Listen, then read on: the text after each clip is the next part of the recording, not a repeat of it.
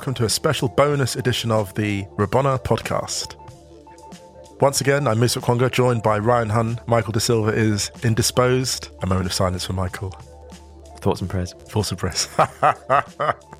and we're here to discuss Barcelona, Villarreal, and other bits and pieces in our Liga with Sid Lowe. Yes. We're joined by Jo Tongue to discuss Spurs' wonderful new stadium and just general football roundup. Oh, we have to start though with uh.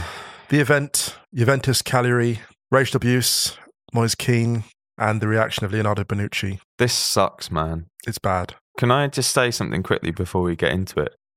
We only started this podcast during the World Cup last year. We didn't start it weekly until the beginning of the season. And this is already the third time we've spoke about stuff like this. The third. Already. And that's and that's not um we haven't done it for each isolated incident either. No, no, not at all. We've tried to sort of take a broad view of it. But we had a couple of questions following the England Montenegro game about this as well. And we did say that we were going to kind of cover it. And it's a shame that another incident has happened So for those who, so quickly. I mean, everyone's aware of what's happened, right? Everyone's aware. well, yeah, fill Yeah. them in maybe. Fill them in. So um, Juventus forward comes on, and he's 19 years old, scores the opening goal or the second? The winner. the winner. And there had been monkey chants at him. I mean, Kean's been getting monkey chants the entire game. Goes over to Cagliari fans, puts his arms out, and basically is like, you know, pretty mildly, there you go. What do you think of that? Are you not entertained? Leonardo Bonucci then comes out and says it's 50 50 blame because they shouldn't have been chanting, but also he shouldn't have provoked them. Even though they've been chanting monkey chants the entire game, the manager of Juventus, Allegri, who was getting away with this to a large extent, people are only mentioning him so much, comes out and basically has similar comments. And, you know, what disgusts me about this, let me just get right into it. Juventus Football Club, I don't know how many of you, uh, administrators of the club, fans club, listen to this podcast. Juventus as a club, it is very interesting to contrast the treatment of Cristiano Ronaldo, for whom they literally moved an entire continent apparently to avoid him getting served with papers for an alleged sexual assault, and the treatment of a brilliant young forward who is the future of their club. Cristiano Ronaldo is many things, but he's not the future of Juventus. hmm This young player is the future. And what's more, other young black players who may be the future of Juventus will be watching this and they'll be receiving the WhatsApp messages from people like Balotelli, people like Lilian Thuram, people like Raheem Sterling, and thinking, I can make a much easier career elsewhere.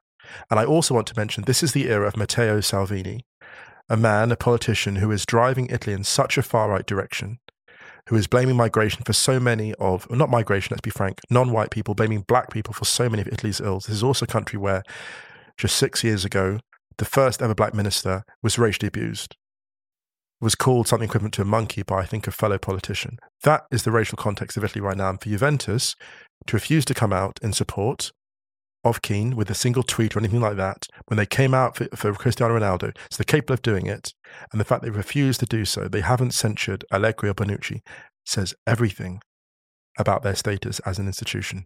I think this is the one of the things that's most jarring from this for me is that you know a couple of weeks ago or last week we had the Raheem Sterling thing in Yeah. Montenegro. You compare and contrast the two reactions of the two managers after the game, and I don't want to start this segment by praising a white dude, but um, but I'm gonna. Sorry, but like sounds terrible. way, but but he I took- mean, he took responsibility. He took it- it- responsibility. like you know, Gareth Southgate came out after that game, hundred percent stood by his players, believed what they told him, and also I thought responded in a way where he showed awareness that he isn't an authority on this subject, which is I think a, a, a lot of the problem with how racism gets discussed and dealt with in football because. A lot of the people who are in charge of punishing a problem like that have never had to deal with that themselves, you know? So I thought it was really interesting when Gareth Southgate said, "Listen, I'm a middle-aged white guy. I'm not an authority on racism." Yeah, but he still but, went there. But he still went there and he said, "This is unacceptable," and basically how we would hope someone in that Yeah. position would react. And you contrast that with what happened in the Juventus game and the way that they so publicly backed Cristiano Ronaldo.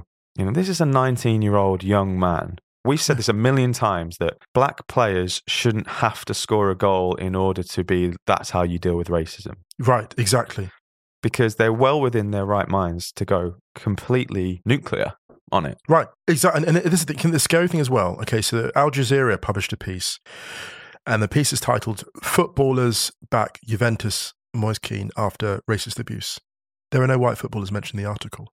Now, here's the thing I'm sure there are white players who privately showed sympathy, but here's the thing why aren't they angry? And this is what gets me. The spontaneous anger of social media is very revealing because there were not enough white players who were spontaneously angry at this.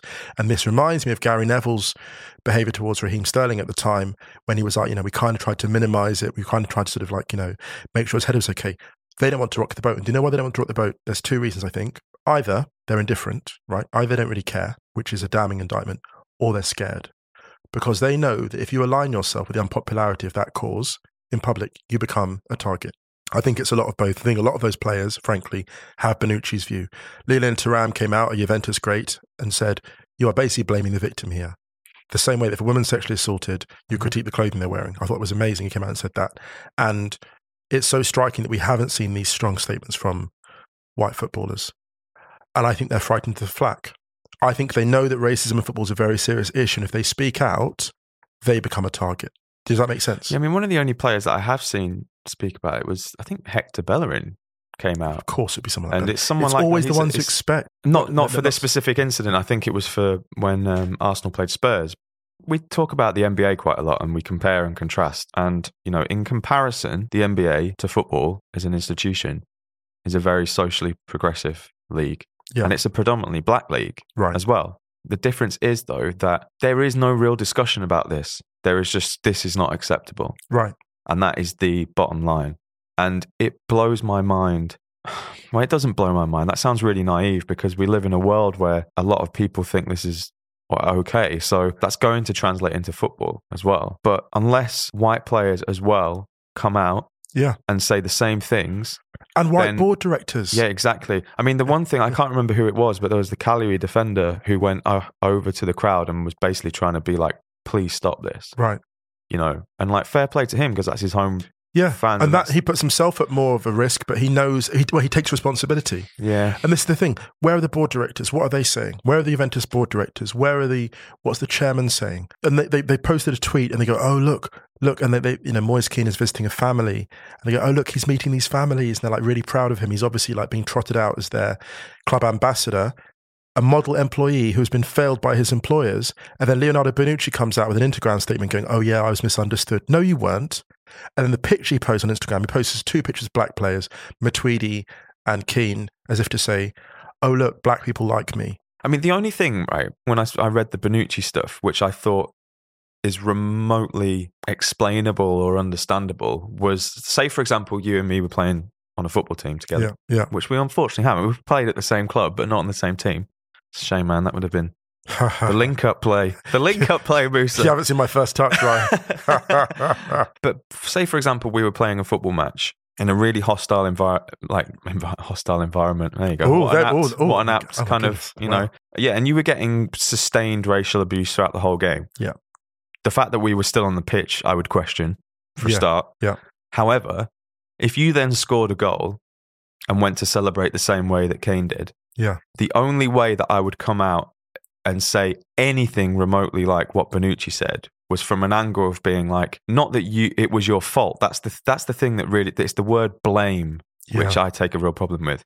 I could understand Bonucci's point of view if he was doing it from the point of trying to Player safety. protect Yeah, protect him and being like, I understood why he did it, but I really wish that he hadn't done that because I didn't want him to be the victim of more abuse. Does that make sense? Is that- Absolutely, does yeah. that, is that have I explained absolutely. that well? yeah. what you've said is so powerful because you know what's funny about this? It's very telling that Mario Balotelli came out and criticised Bonucci because those people have played together, Yeah. so he has context. So it's funny that Balotelli didn't come out and say, like you did, for example, "Oh, actually, trying to protect him." Balotelli knows Bonucci, and he knows how Bonucci is around these issues. And there's a photo that was circulating on Twitter. It's a photo that looks really interesting in hindsight. It's got Bonucci's hand over Balotelli's mouth as he's celebrating. yeah, And I was like, it's so funny watching that because that could mean anything out. It could be out of context. yeah, But you look at it and you go to yourself, I think Bonucci's the type of dude who just wants this to go away, who has the attitude that we're professional footballers, we all get abused. You know, they say stuff about my my wife, my kids, that's just part of football, kind of, you know, suck it up type thing.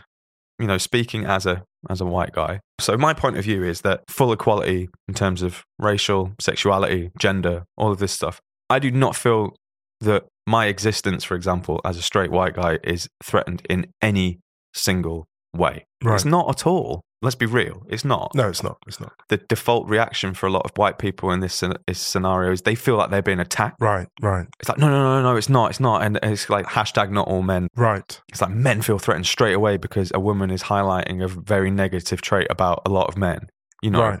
And senior white people in positions like at board level or executive level or whatever in football understand that, or just people on the street even, Yeah. understand that no, you have to compartmentalize it. Do you know? I mean, actually, I want to get into it. Actually, do you Have know I what? rambled there? No, you haven't. You haven't. You haven't it- rambled. I, I kind of. Do you know how I feel about racism? I feel like when people say, "What does Brexit mean?" People go, "Brexit means Brexit." They don't actually define it.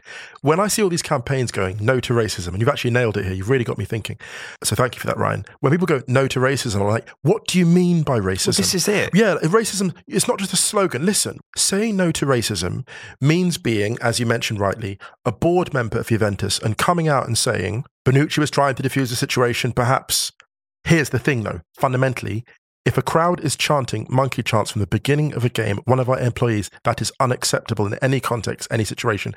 And we will be taking steps to examine how this can be stopped in future. That is leadership. That's humanity. What is racism? Racism is the denial of humanity, right? And what does that mean in practical terms? It means that in practical terms, when you see someone denying the humanity of a human being, you go in on them Mhm. and you you make a statement about it and then you back the statement with action you don't just wave a flag or retweet something or like a post or click a slogan because anyone can do that anyone can do an instagram update right and to me what it is- means nothing. Sorry to cut in, but it exactly. means nothing. And what to me is absolutely disgusting. If you look at the supposed, we're told that Cristiano Ronaldo is a great champion.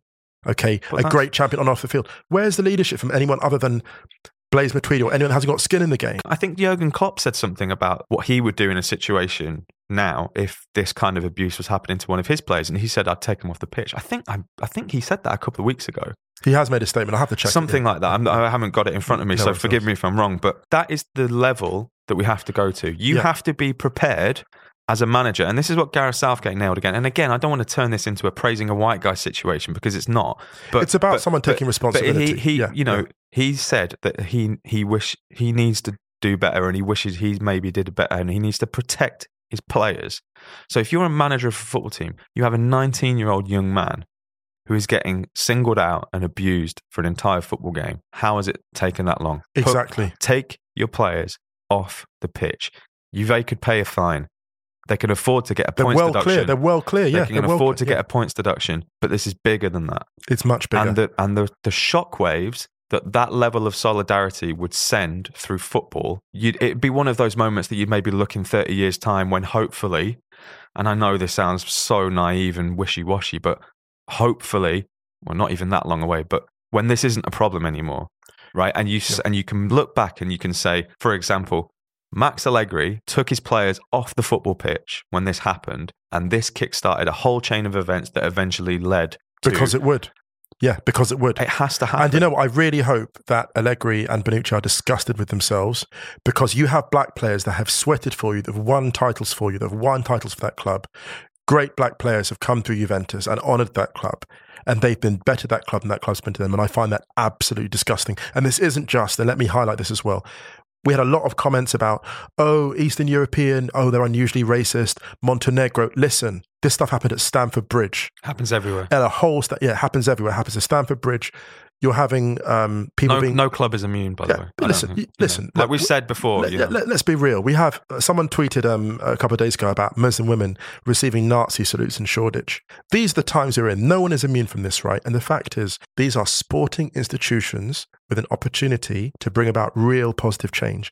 And the fact they are ducking it makes them cowards. And I call they are cowards. And if Manchester United do this, if they've got the same scandal and they handle it similarly, I'll call them cowards too, right? This is about taking responsibility because, you know, what I love about what Southgate did was he said, I don't feel I can broach this. But he Yeah. still went there. And we need all of you. And this is for people listening to me, they might be like, oh, well, Musa, you take a stand on other things. Listen, if it comes to women's issues or trans issues, whatever, there's always more that I can do and I should do and I will do. And I pledge to do that. And these clubs need to pledge to do that because we can't waste time on this. I think this is one of the things that, like, I think is really key to point out is that no one is expecting you to have all the answers and be Right. like, "This is how you deal with racism." Like, middle-aged, straight white guy, "This is how you deal with racism, guys. I'm going to sort it." No, like, no one is expecting that. But the thing that we have to do, and how many times have we had this conversation where I've spoke to you about certain things, your experience as a black man, a black bisexual man, right? And is very, very different on a daily basis to my experience as a straight white guy. I know that. I will never realize the enormity of those differences because I won't have to ever deal with that day to day. But what I can do is ask you and listen to you. And it's not your position. You shouldn't have to educate people about it. But Right. what I'm saying is, you have to, if you are not part of that group that is getting targeted, you have to listen to what they are telling you. Exactly that. Exactly that goes for me with women or you know trans people, issues that I don't or experience every day. And here's the key point about it.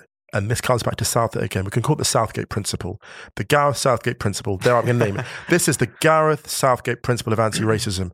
You do not have to get it in order to act. You do not have to feel what it is to be oppressed as a black person in order to act against racism. I mean, maybe yeah. I mean, we use that in in the re- very recent kind of examples of the men's game. I think the thing that's so encouraging about the women's game, for example, is that there is this. It's much more open about There's this, an and act- it's there's an far less tolerant. It's far less tolerant of anything like this. Megan And- Rapinoe went straight in. There's an Yeah. activism there. and and this is again yet another example of where men's football must. It's got to learn from the women's. well, can I then throw in a plug for my for my team, women's uh, Wolfsburg women's team? Got Wolfsburg to the- Ultra over here. Listen, I'm an ultra. Listen, we got to the Pokal Cup final. We're coming for you. Yeah. Sorry, Sorry, to, I mean, like we've we've kind of gone on quite a bit about this, but it had to be said. and you know maybe said. Just on a purely human level like Right. i just think it's i just think it's it's a real shame that this still happens Yeah, i and I, think hope, it's a shame it's like I hope this is the last podcast we record on it's this. inexcusable that it ever happened Yeah. has ever happened but i think um it's never gone away Yeah. however i do feel that a lot of the current political climate has normalized such wild discourse to a degree that this isn't on the margins anymore and it's people who feel really emboldened in order to say stuff like this and get away with it because so much of the discourse that is happening at political level by the people who are supposed to be leading our countries isn't really that far off and it just it just sucks to be honest it's horrific, and I hope we are not here again in a few months. And I'm not even going to sit here and go, "Oh, what should Juventus do? What should UEFA do?" Look, no, actually, how about some other people think up some solutions for once? Because we've been writing about these and talking about these things for years. Look, we are here, and it's a beautiful day in Berlin. Uh, it's approaching midday. There's great things going on, and we're talking about this. This is a football podcast, right? Where we we love the beautiful game, and this is what it's reduced us to. And people need to hear that. So I think we should uh, go for a break, get some coffee, and uh, talk some football. talk about the fun football Yeah. See you guys after the break.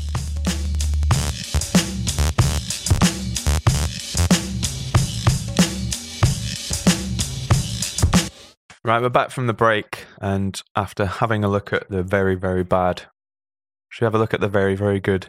It's been a great week for football. It has. Well, the, the actual yeah, the actual stuff. Kicking stuff the ball. Yeah, kicking the ball. some incredible games this week. Starting with, well, I chatted to Sid. He was on his way to Huesca Celta Vigo, which was a, a great game in La Liga. But we were talking about Villarreal Barcelona, which is, I think, one of my games of the season.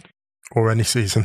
so good. But we'll leave that with yeah, Sid. of course. There was also an incredible German Cup game between Bayern and Heidenheim, Wild. which actually I was on the Ringer FC podcast. I chatted to Donny about the Klassiker this weekend because now Michael was originally going to go, but now he has to go to London. So I'm going. You're going to watch cool. Bayern Dortmund. Yeah, I'm very jealous of that. I haven't talked about this, but I'm extremely jealous. I know, I'm really excited. Although I had to book like an overnight train coming back because it was like there's no other way to get back to Berlin. but to be honest, the euphoria, you'll you'll want to sleep that off. Yeah, hoping to maybe grab a couple of people who are there and record some stuff for the podcast on Monday, which would be good. But yeah, it's probably the biggest Klassiker since the Champions League final. Yeah, and that's a fair shout. Anyway, we'll cover that on Monday. But um, Bayern have not had great preparation for it. No, not they had a German Cup game against Heidenheim, who are sixth in the second division. Went 1 0 up. And you thought, right, this is easy going. And then Niklas Süle got sent off after 13, 14 minutes. So Bayern had to play the rest of the game with 10 men. Incredible. Heidenheim ended up going into the break 2 1 up. And then Bayern brought on Lewandowski and Kingsley Coman. They hooked uh, Frank Ribery after the red card to bring on Jerome Boateng, who they were resting. Resting. Ribery didn't look happy. No, not at all. and yeah, it ended up going 4 2 up, and you thought 25 minutes to go, Bayern 4 2. This is in the bag. Somehow it ended up 4 4. And then at 4 4, Heidenheim had a break, and they were 3 on 2, and they fluffed it up. And you thought, because Bayern will punish you for that. but I got a penalty for handball and won the game 5 4. But that is not the best preparation for a Klassiker. Uh, you know, Dortmund have re- been resting all week. Yeah. They got Marco Reus back. They've lost Hakimi for the rest of the season, though. He That's came on as a having a substitute against. Wolfsburg and then fractured a metatarsal, so he's out for the rest of the season. He was Ross- having a great season. yeah, I mean, luckily he's on a two year loan, so they've got him definitely for next season. Christian Pulisic is out. He's got a thigh problem that he picked up at international duty. So, The scary thing is, Pulisic being out is not even that big a loss for them. yeah, I mean, it's just good to He's have an option. Yeah, like he's a bit- great player. Yeah, I mean, He's a great player. but yeah, so that was a great game. What else was there? Did you watch any? What did you watch this week? Are we going to talk about Wolves Man United? What was that? Was that this week? Have they played? Didn't they play in the cup? Oh, yeah, well, it was basically the same. Wolves. Know, Basically what, the same. what happened? Well, I don't. No, I don't. Don't. Sorry, I don't. As Mariah Carey Actually, said. I need to. As Mariah Carey said, I don't know her. I don't know her. Actually, I need to recap on the predictions. Yeah, I'll go through that. Actually, I'm going to put them into some kind of like spreadsheet. you're right so far. I'm wrong on No, both. I think You're I- right. I think I predicted that Palace would pick up a point. I thought Palace would get a draw at Spurs. I can't lie because they're so good away from home. Yeah, I mean, anyway, we're kind of uh, Arsenal beat Newcastle. Good win for Arsenal. Yeah, There's a great bit of commentary on that from DAZN in Germany when Yes. Lacazette scored his second. If you haven't checked it, I posted a video of it on on Twitter at Bag Goal Rai Rai. But it, basically, when Lacazette scored the second, the German commentator rocked out the lyric from Bad Boys. it's incredible. but it's so funny in a German accent. I love it. And actually, shout to Andrew Mangan at Arsblog because I sent him the clip and they included it on the intro to the Arscast Extra on Monday. So good. Which is so cool. good. But um, should we maybe get Sid to talk about Villarreal, Barcelona? Get the man himself. Okay, I'm delighted to welcome back to the Rabona podcast. Well, first time for this season since the World Cup, Mr. Sid Lowe. Sid, cheers for joining us. Pleasure. Uh, I know you're on the move, so we'll keep it short. We wanted to touch on, in my opinion, one of the games of the season on Tuesday night, Villarreal against Barcelona at the Ceramica. An amazing game for all, and I wanted to kind of get your thoughts on it because Barcelona rested uh, Messi, Piqué, and Rakitic. And I think they expected it not to be a breeze, but to kind of cruise through, and it was kind of anything but really. Yeah, I think that's true. I mean, obviously the, the, the context to it is the fact that they play uh, Atletico Madrid at the weekend. Atletico, realistically, the only team that could potentially take the league title off them at the moment, and so so there was a sense of of preparing for that, and of course. Preparing for Manchester United in the Champions League, Mm. uh, Gerard Piqué had played every minute this season. Rakitic has been overused. Messi has been overused. In so much as you know, you look at their their their physical condition, and, and certainly in Messi's case, he's had he's had problems with his groin. Um, so, so I think it was the right thing to do. I mean, certainly when you when you look at it, it was a it was a rational and logical thing to do. Mm. Um, the problem is, of course, that they missed them enormously, and yet weirdly. They were in a position where th- where they might not have missed them. You know, two two goals up after 15 minutes. Even though it is true that at that point Villarreal have already had a couple of very clear chances that that Ter Stegen saved, but they're two 0 up.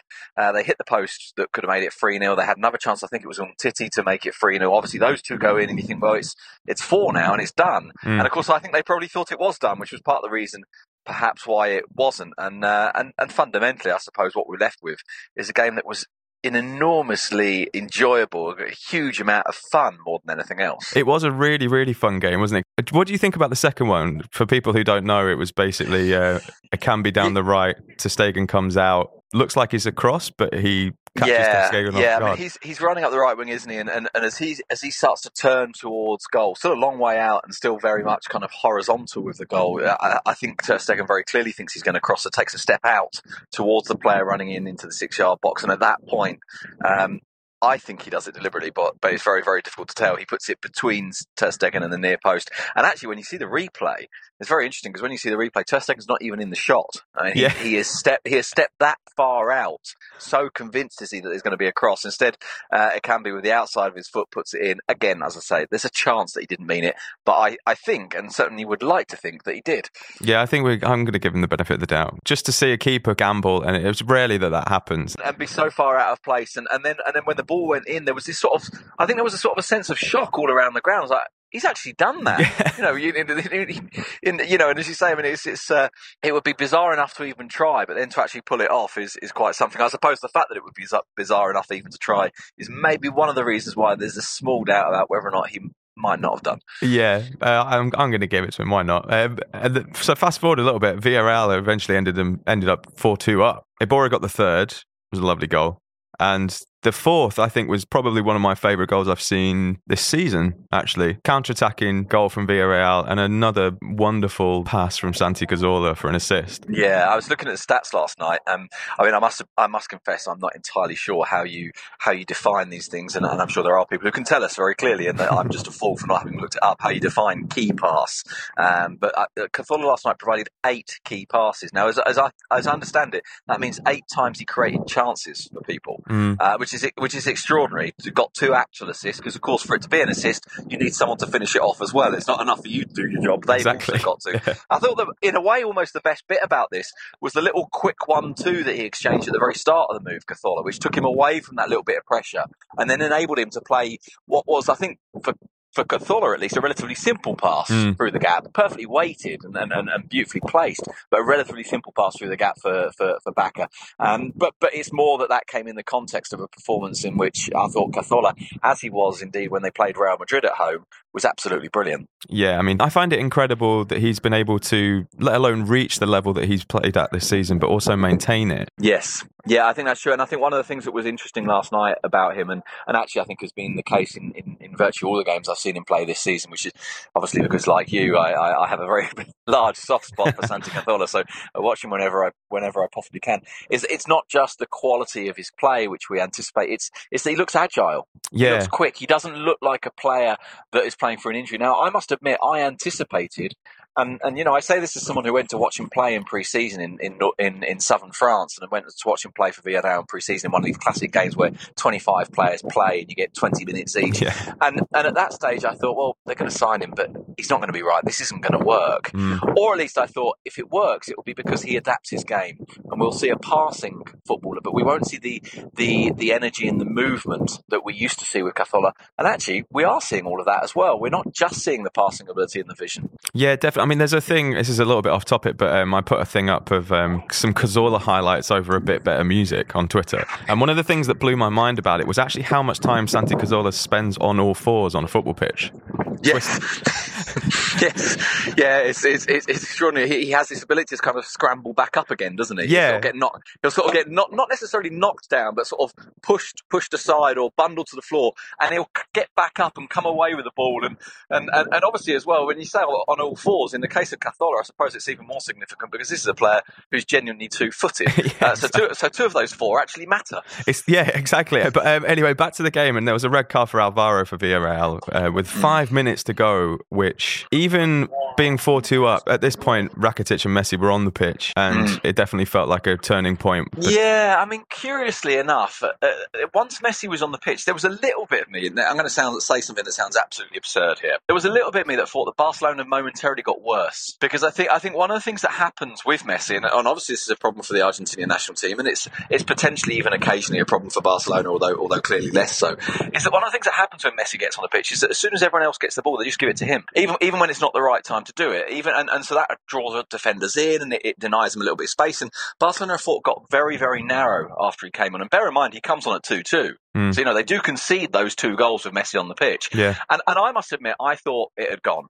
Uh, and then when the red card came, I just kind of thought, well, it's so late that it's still not going to be the thing. Um, and it wasn't really until Messi got that free kick, and because that, I mean, that largely came out of nothing. But as usual, one of the things that I think it's worth remembering here about Messi is all these free kicks he scored. I'd be willing to bet the six free kicks he scored in La Liga this year. I'd be willing to bet that at least five of the six, it's him that's fouled. Yeah. It's him that's running around, running into the edge of the area and getting brought down for the free kick to even happen. So in that sense, I suppose it's yet another pre-assist from Messi Yeah. for his own goal, which which happens time and time again. Um, but when the card happened, I just kind of thought, well, it's so late, and Barcelona have become over the last 15, 20 minutes um, before that card. I thought they'd become narrow and looking really like it wasn't going to happen. And despite the fact that Rakitic was on the pitch and Messi was on the pitch, I still sort of felt, well, it's gone, and there's they. I don't know if I would go so far as to say they've accepted it, but I think it felt like that that was a reality now. Um, and what was what really struck me, I suppose, in a way about the the Alvaro um, red card more than anything else was was the way that he complained about it when there was absolutely Yeah. nothing he could possibly complain about. I mean, you watch a, you watch a huge amount of Luis Suarez, and it became apparent a few seconds before it was like he's going to go through the back of him. Yes, you And- could see it coming. Absolutely. And, you could it was reckless. I mean not reckless in the sense of dangerous, but reckless in the sense that there was no thought to it. It was daft, it was completely unnecessary. Yeah, and I think the thing about the red card was it seemed to give them a little bit of a catalyst Maybe, that actually maybe this it, is yeah, on, this is on. well, hang on a minute. Maybe, maybe, maybe it's worth giving this a go now. yeah. Um, should we talk about the free kick? yes. Um, I mean, it's absurd, isn't it? Well, I mean, what can we? What else can we really say about a Well, Messi well, free well, kick? Well, one of the things you can say, and someone said this at the weekend, and I think it's more applicable even even in this game. It's just you know, it's it's you know how we we refer to corners in, in hockey as penalty corners. yeah. Well, with Messi, they're penalty free kicks. Yeah. Um, and and you know the weekend that was said about him, and, and last night, last night, um, Javier Calleja, the manager of Villarreal, said after the game, you know, Messi got a free kick that, like, that for him is like a penalty, Mm. and, and I think it was probably best uh, defined, and, and it's very difficult for me to find a, the, the perfect translation for this, but I think it's quite nicely defined by what by what Valverde said after the game, and he said he said, well, Messi got this free kick, and and the, the phrase he used was "lo ajustó tanto," which basically means he he he he he pushed it to the very limits. He made it so precise. You Yeah. know, he, he said he said "lo, lo ajustó tanto." So you know, he, he saw the tiniest gap and go right. I'm going to go for that. I'm not going to play a little bit safe and put a little bit further inside the post. I'm going to I'm going to I'm going to make it as precise as I possibly can. And he said, and then he start he actually started laughing Valverde when he said this. He said he said, well, no, in the end, he, you know, he he he, he ajustado it. He, he he made it precise muchísimo, and he just Mm. sort of then starts laughing. So you know, like, what are you supposed to say to this? And and he hits it incredibly hard. Now there is a suggestion. I must confess, I haven't seen a replay now that, that, that bears this out. There's a suggestion that there's a player in the wall who ducks. Uh, which is Bonera, which perhaps allows Messi to, to, to make it that bit more precise. Um, but I saw another a set of photos I saw today, which is lovely. There's a set of photos of Messi free kicks of, of, of the wall with players lying down on the wall. So as we saw again in the game at the weekend when he scored the free kick that was that was you know kind of headed into his own net by the defender, but it Mm. was kind of going in anyway. We've now got Messi taking free kicks where players are lying down behind the wall because they're worried he's going to put it under the wall.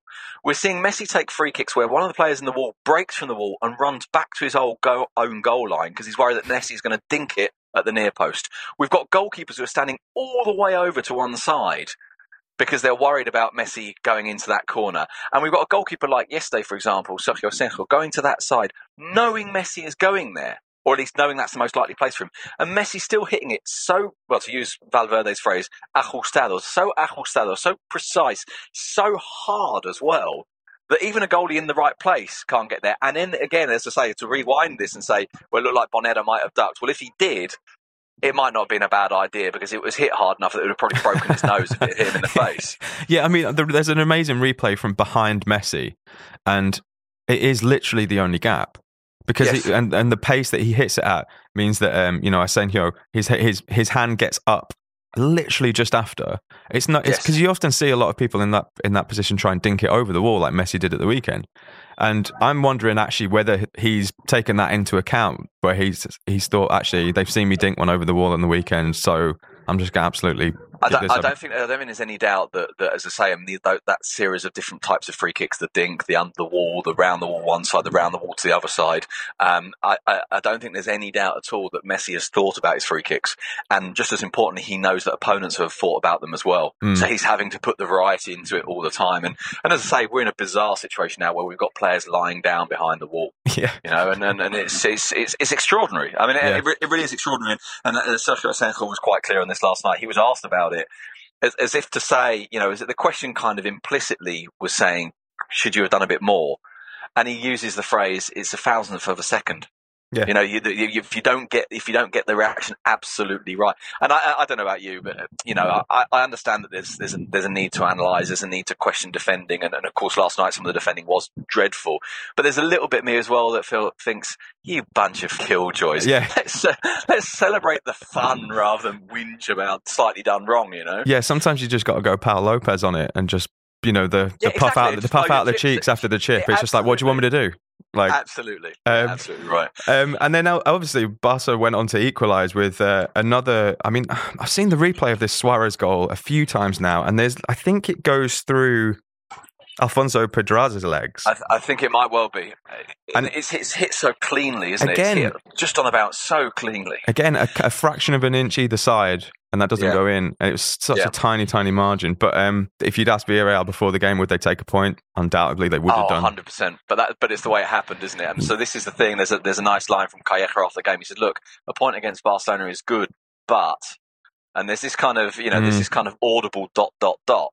You know, as as as, as there was with so many of the answers last night of, of the various players and, and, and the managers talking about things that there were a lot of sentences that went unfinished last night because they were still in that moment post game where they're thinking, I, I- don't really know how to explain this. Yeah, I mean, it took me a while to close my mouth after the final whistle anyway. Yeah. So God knows what it would have been like playing or managing in it, you know. Exactly. Um, a few right. few quick things before we let you go. I just wanted to touch on a couple of people who were involved last night. First two are Malcolm and Coutinho. I don't know what you thought, but personally, I thought it was. I thought Coutinho was good. Um, he I thought seemed. Coutinho was very good for 25 minutes. Yeah. It's true the game drifted away from it, but I thought the start of his game was very good indeed. Yeah, and I thought Malcolm was has been very impressive last few games as he started to get more game time. I'm a fan of Malcolm. I was a fan of Malcolm before he signed, and I wanted to see what you thought about his progression this season since he started playing more. Well, I mean, I, I said something the weekend. Um, I, I- think he's someone who probably deserves more opportunities. And you know, after 15 minutes, he's provided one assist and he and he scored the other himself. I thought the start was really, really good. I think there is a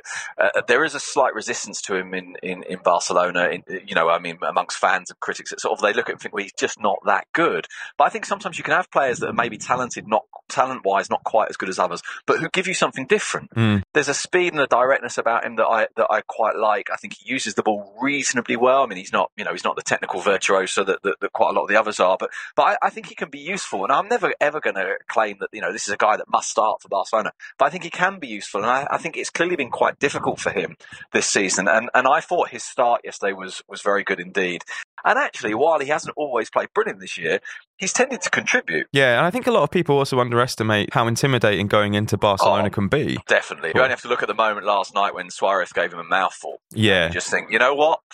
I wouldn't want to be on the receiving end of Luis Suarez giving me giving me quite a lot of jip. And yeah, yeah, I, I think it probably can be quite intimidating. yeah. Quickly before you go, one last guy I want to ask you about is Javier Calleja, who returned back to Villarreal, and there was a f- there's been a few managers this season that have rejoined within the same season, which is weird. Twelve points now since he's come back. I wanted to see if you had an idea of what the mood is like around Villarreal now. Right. So the mood the mood is um, one of enormous concern because and in a way last night summed it up very nicely. There's an awareness that they've got talent. There's an awareness that they can make things happen, but there is a very very clear awareness, um, you know, even more clear perhaps than those that awareness that they're vulnerable. Mm. That it doesn't take much to hurt them. I mean, yes, they genuinely in, in that first 20 minutes they were abysmal through the middle of the through the middle of the pitch and at the back. Um, I think you watched the Celta game at the weekend, a 2 0 up, and they let that lead slip. They've let a two goal lead slip again this time, albeit it's different because they, they were, were two down and kind of came back to lead.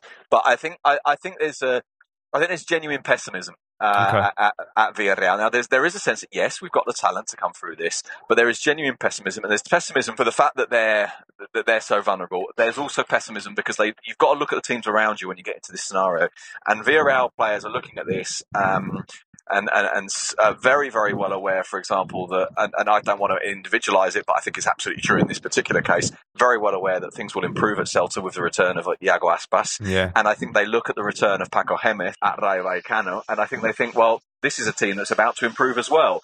Uh, and of course, you know, it's not just about being good enough to stay up yourself. It's about looking around and saying, well, who can we catch? Mm. Um, and, and, you know, Violleith have had a couple of, uh, of late winners recently that have that have put them in a position which which worries Villarreal. And so, yeah, they're, they're, they're enormously concerned. There, there, is, there is a fear that they're going to go down, yeah. I mean, I, I personally hope they do stay up, but I mean, there's a lot of teams down that end of the table that I wouldn't want to see go down. So That's it's, right, isn't it? You look at the bottom of the table and you think, well, I want them to survive, I want them to survive, I want them to survive. And then you go, hang on a minute, there's no one left that I don't really want not to survive. Yeah, I mean that's, that's the thing about La Liga, isn't it? Sid, thanks so much for joining us. I know you're on the Pleasure. move, so uh, yeah, enjoy uh, Huesca Celta tonight. I should certainly try, yeah. and um, yeah, hopefully catch you soon. Good stuff. All right, Thanks, Sid. take. Bye.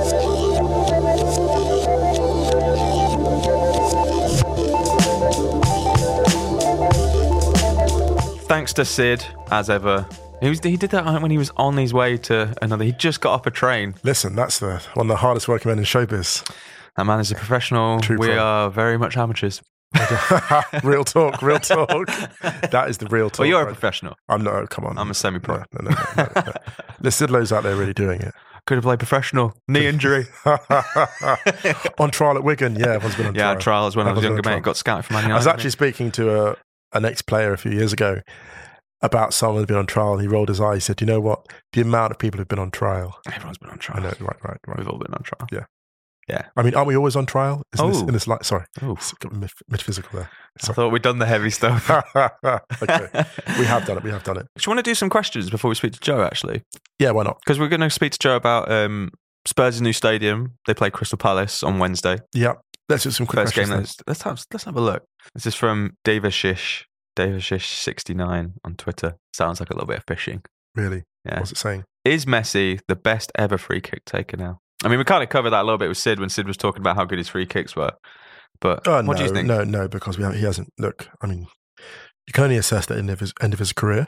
I think that he's certainly risen to the category of one of the best ever to take free kicks, which is pretty remarkable given that he wasn't that good at free kicks early in his career. And He wasn't taking them, yeah. either. Actually, funnily enough, I think you know David Beckham is in that category. Yeah, absolutely. Um, Thierry Henry towards the end of his time was very, very good. But I would say the reason why Beckham, Ronald Koeman, and Leo Messi, and maybe one or two others, uh, Juninho Pernambucano, the reason I mention those four is because they were the very few group of players who you looked at and were like, there's actually a conversion percentage on these. yeah. There's actually a reason. You know what I mean? When you look, you know, there was a point when Tiger Woods was playing golf tournaments where he had a percentage, a winning percentage. Mm. And most golfers win one, two it's a season. It's a good season. And Messi right now has what very, very few free kick takers before him will, and after him will ever have. Is he has a free kick percentage mm. expectation. And like Sid said, like the variation now, that's the thing. Because a lot of really good free kick takers have their style. Whereas you've seen in the last week, Messi did the, the kind of semi Panenka over the wall. It wasn't really quite. I, I call it the, but the butterfly effect. I call it a dink. A dink. It's a little dink No, I over call the it, wall. I call it butterfly. The butterfly. I can imagine it landing on the crossbar and just sort of like you know sprouting legs and just sitting there like a bird. I can imagine it was so gentle. Yeah, cocooning. Yeah, yeah, yeah. yeah, so he did the, the little dink over the wall, Yeah. and then the one like we spoke, like I spoke with Sid about, you know, the drive into the the far corner. Do you know what's crazy about the drive? It's because he hits it without much movement. So he's basically identified a clear line to goal. yeah, it's the only place he could put it. Yeah, and that that's pretty remarkable in itself because Mm. there are not many many footballers. I mentioned actually before, Juninho Pernambucano. He had a variety of free kicks, Mm. and I still think my, my favorite free kick of all time is possibly still the one against Oliver Kahn that he hit at the um, Olympic Stadium when he was playing for Lyon, because Oliver Kahn saw it coming from 35 yards away. And it went up and across, and he couldn't get Yeah. anywhere near it. couldn't do it. And I think at that point, it was probably the best shot stopper in the world. Yeah, Yeah. yeah. That's a good point. I've got another question from Jacob McKenzie. He said, "Weird question. Oh, my favorite. I like questions at the start like that. Weird question. What are your thoughts on mentality and leadership in the game? Do you think the sort of leadership brought by Terry, Drogba, Gerrard, Puyol, company, etc., is becoming a lost art? Who do you think might be the next generation of leaders? It's quite an interesting question. It's a lovely question. I don't think leadership is a problem. I think that takes different forms. So weirdly, actually, one of the people I think is one of the greatest leaders of modern football, and some might disagree, is actually Neymar. You look at hmm, Neymar in yeah, Neymar, the World Cup 2014. If you want to look at an example of sustained leadership, because actually Thiago Silva was the captain of that tournament. I was I was at that World Cup, and you go down to the beach and every shirt that had a name on it was Neymar's. I didn't Mm. see a single other shirt. They were all like Neymar 10, Neymar 10, Neymar 10, all of them. He carried all that pressure. And if you look at that World Cup group stage, he was the one that scored the opening goal of the tournament uh, for his team. He demanded possession. He scored the winning penalty in the shootout against Chile at a time when Chile were playing out of their minds. He demanded the ball. And for me, leadership is fundamental to football, but it's defined by one simple thing wanting the ball when the game is in balance.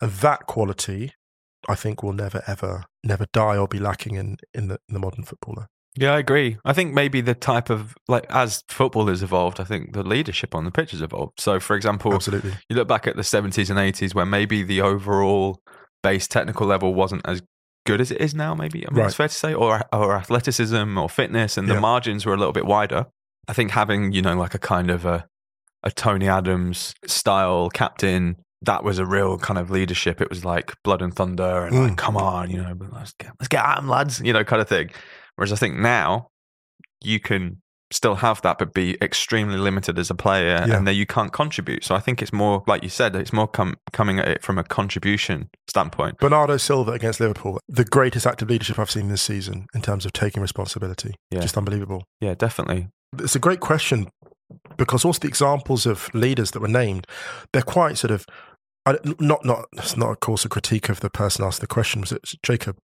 Um, not a critique of Jacob but it's funny how we characterize leadership you know it's a certain type of there's a sort of a ruggedness to it. But actually one of the greatest leaders of modern times in football is, is actually David Beckham. And I say that because you look at Sir Alex Ferguson's autobiography this is a guy who fell out with Beckham but the sentence there's a sentence in his autobiography that says when the chips are down David Beckham is not found wanting Mm. this is after selling him because he believes he's lost his focus on the game, right?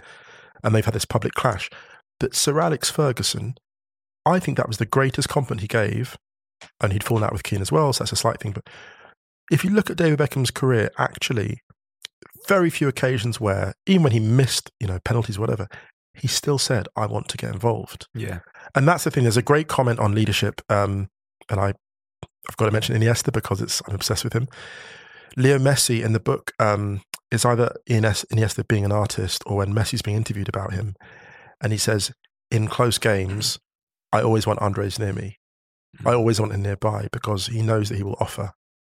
And that to me was really profound in terms of if you look at Iniesta's entire career, when the crescendo, when the match is at crescendo, he's always offering. It's like you on a podcast man you know i had to do my first guest appearance on the ringer podcast the- and it was like i felt a little bit lost i was like looking across the table and i was like musa Where's Musa? Where's Musa? i just want musa me welcome to podcast. welcome to my Yeah. world. um, you're the andres iniesta podcast oh my god! There you go. I, I'm, I know I'm actually uh, nearly burst into tears. It's so oh emotional. dude um, let's get jo on the phone Yep, let's do it.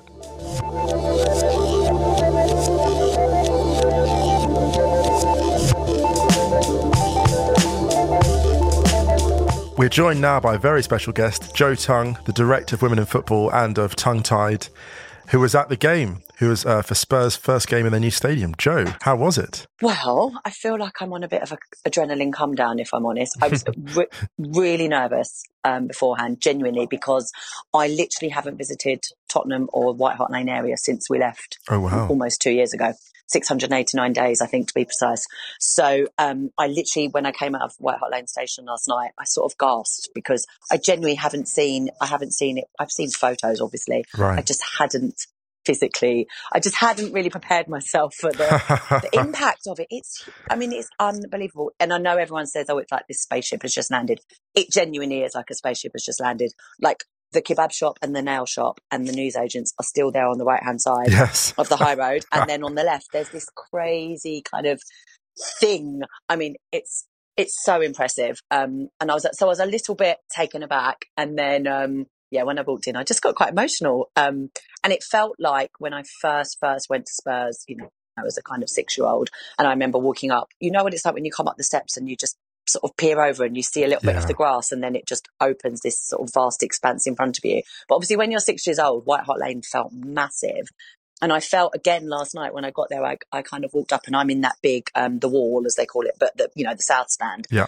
And I, I came up over the edge and I genuinely, because it's so big, I felt like I was that six year old girl again. So I did get a bit emotional, but yeah. So today I feel, I feel a little bit drained if I'm honest. Um, one thing I wanted to ask you, Jo, was that how good did it feel being back there after going compared to Wembley? Oh, it was the dream. So I loved Wembley, the old Wembley. The Right. new Wembley, I just don't, it has no heart for me. It has no soul.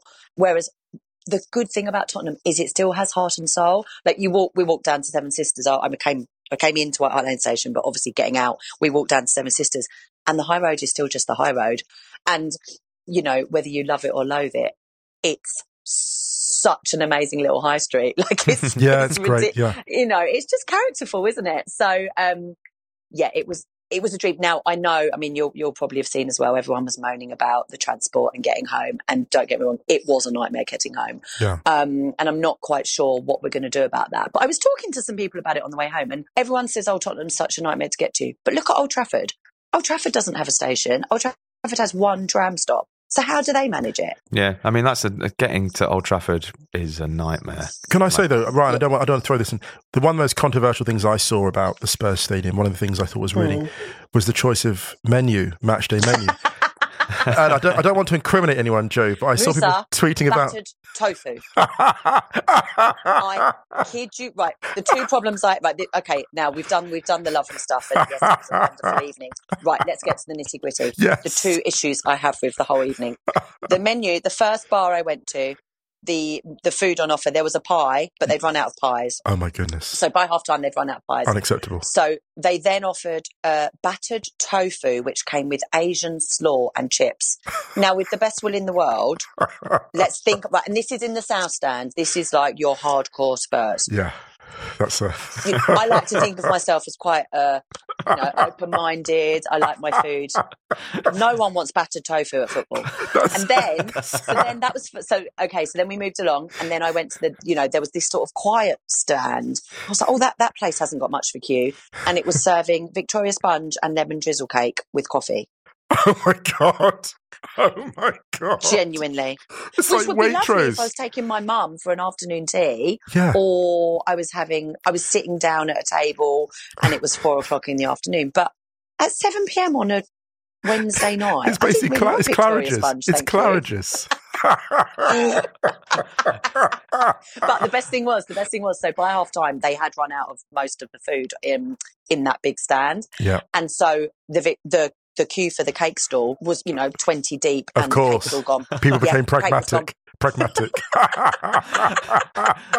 oh, the, I'm glad we covered the important stuff. Listen, I was like, I, I hate to say it, but when I heard that Jo was coming on, I was like, we have to ask about the tofu. I'm so glad she took it there. oh well i don't know what they're going to do about it because I genuinely would, would like to see the numbers you know where they say oh we, we sold uh, 50,000 pints of beer and we sold two battered tofu and Of chips and slaw I genuinely would like to see those stats. I think they wrote. you You can know, get them for me. Musa, the, do some detective. The food insights. Honestly, the I'm new sure the Spurs Spurs press office would love to give us those stats. Do you know what I think's funny about it though? In a, in a funny kind of way, it, it just shows it's a work in progress, doesn't it? Because Yeah. you've got this, um, you know, the stadium. Obviously, they'll have some premium tickets and whatever. So they're trying to cater for different audiences, and there's a lot of trial and error. But what's really interesting about it is the feel of the ground, and that's the thing. You Mm. can't fake that. The Yeah. way that the ground feels in terms of the fact, the match day experience, the closeness to the stadium, the atmosphere. The, Exactly, and I think that interesting. So the the big south stand, the wall, because that that's where I see. So I, Yeah. I can't tell you how it sounded from from the other side of the ground. But when it was buzzing and when everyone was singing, it was great.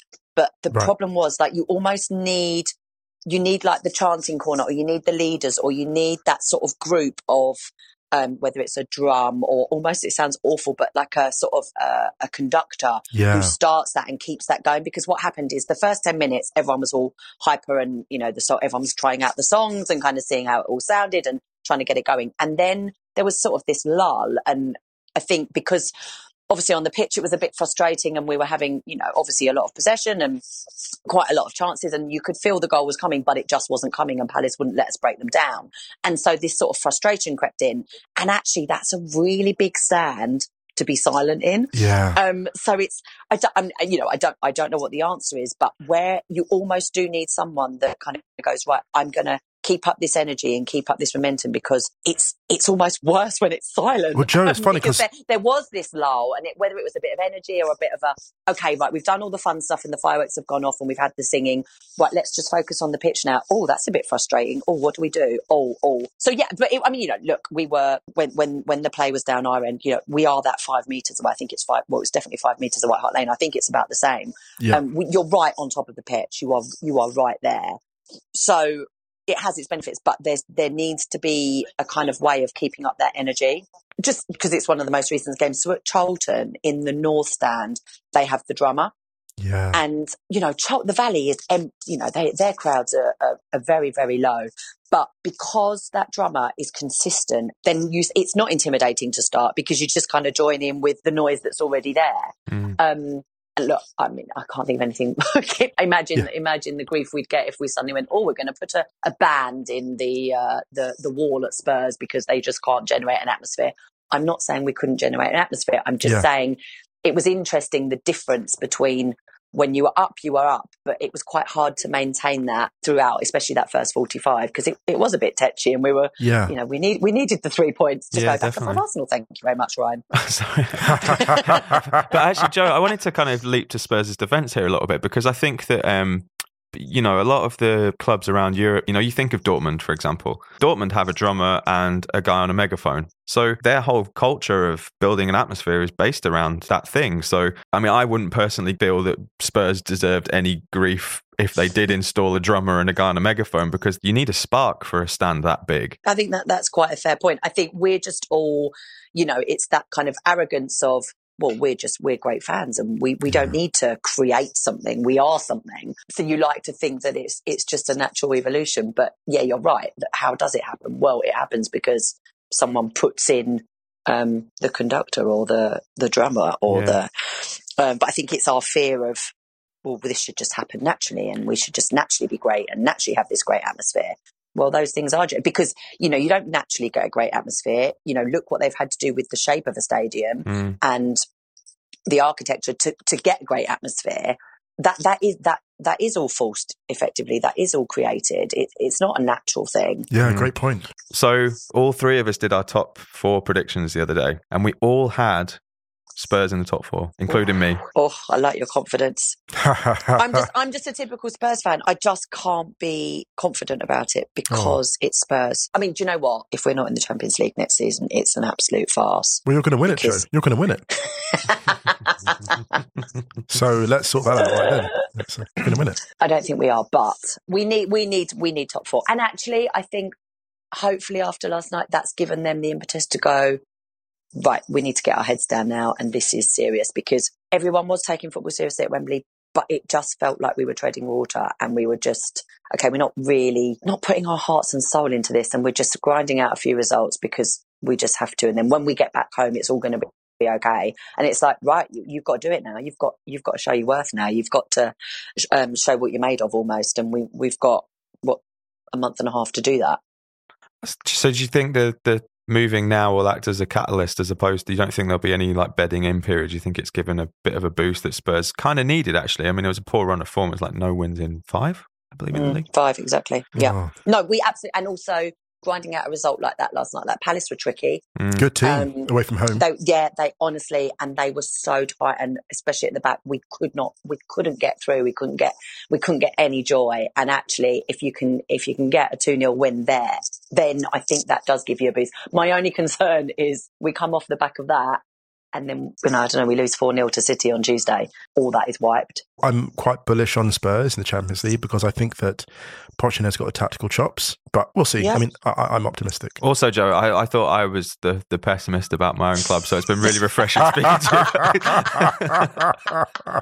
I call Ryan. I call myself. A, I actually don't think I'm a pessimist. I just think I'm a realist. yeah, exactly. and. I don't like the realist in me goes, yes, that was wonderful, and I'm I'm very happy about last night. But I'm also very conscious that if we lose two, three, even four 0 against City on Tuesday, then we need. then what happens? I don't know. Huddersfield, you know, they suddenly because they they don't they don't need to win anything anymore. They just next Saturday they come at us and.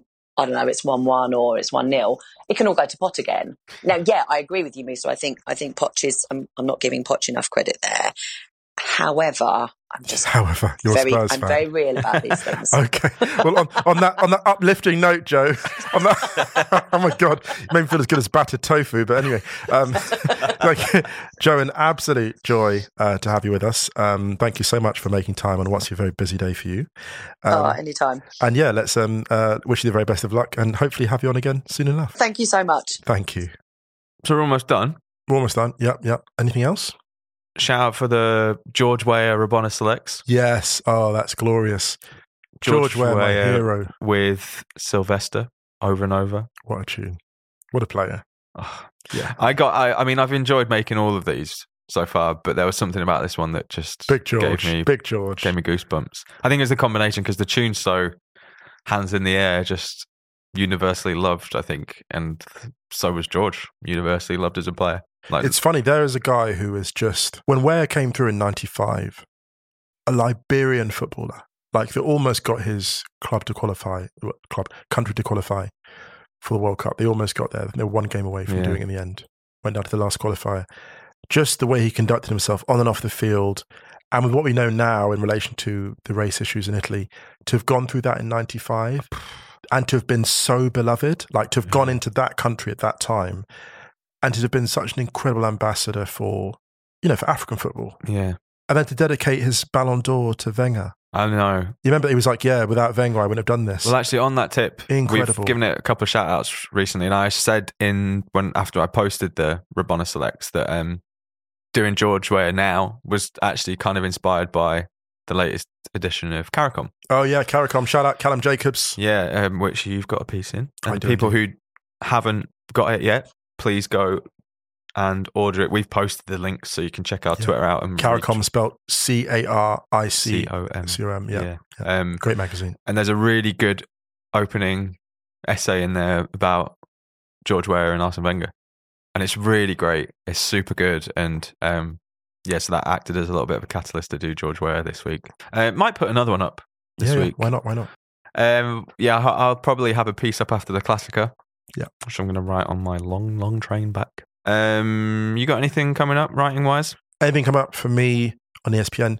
The truth is, the way it works, the E ESPN, I normally just respond to what's going on in football. So if I love a particular event, I tweet about it, and then I might get asked to write about it, and then pump it out. So for the time being, nothing really, but we'll see. Are We'll you going to do a piece on the Super Catfish show on the weekend? No, I'm not. Listen, I'm amazed no one's come after me for that, so I'm going to keep myself quiet now. Keep Well, quiet. I, I was surprised they didn't come after me. yeah, yeah, that's true. I think I think I got away with it because I was referring to my the club that I support also as a catfish. we get away with a lot on this podcast, that's for sure. We do, we do. Um, cool. Yeah, I think that's it. All good. Okay, then you can find us on all social media handles at Rabonamag, Instagram, Facebook, Twitter. Tell a friend, tell an enemy. Oh, And you yeah, haven't said that for a while. I know, I know. You got to keep it. You got to keep it in reserve. Yeah, and uh, see you soon. Thanks for joining us.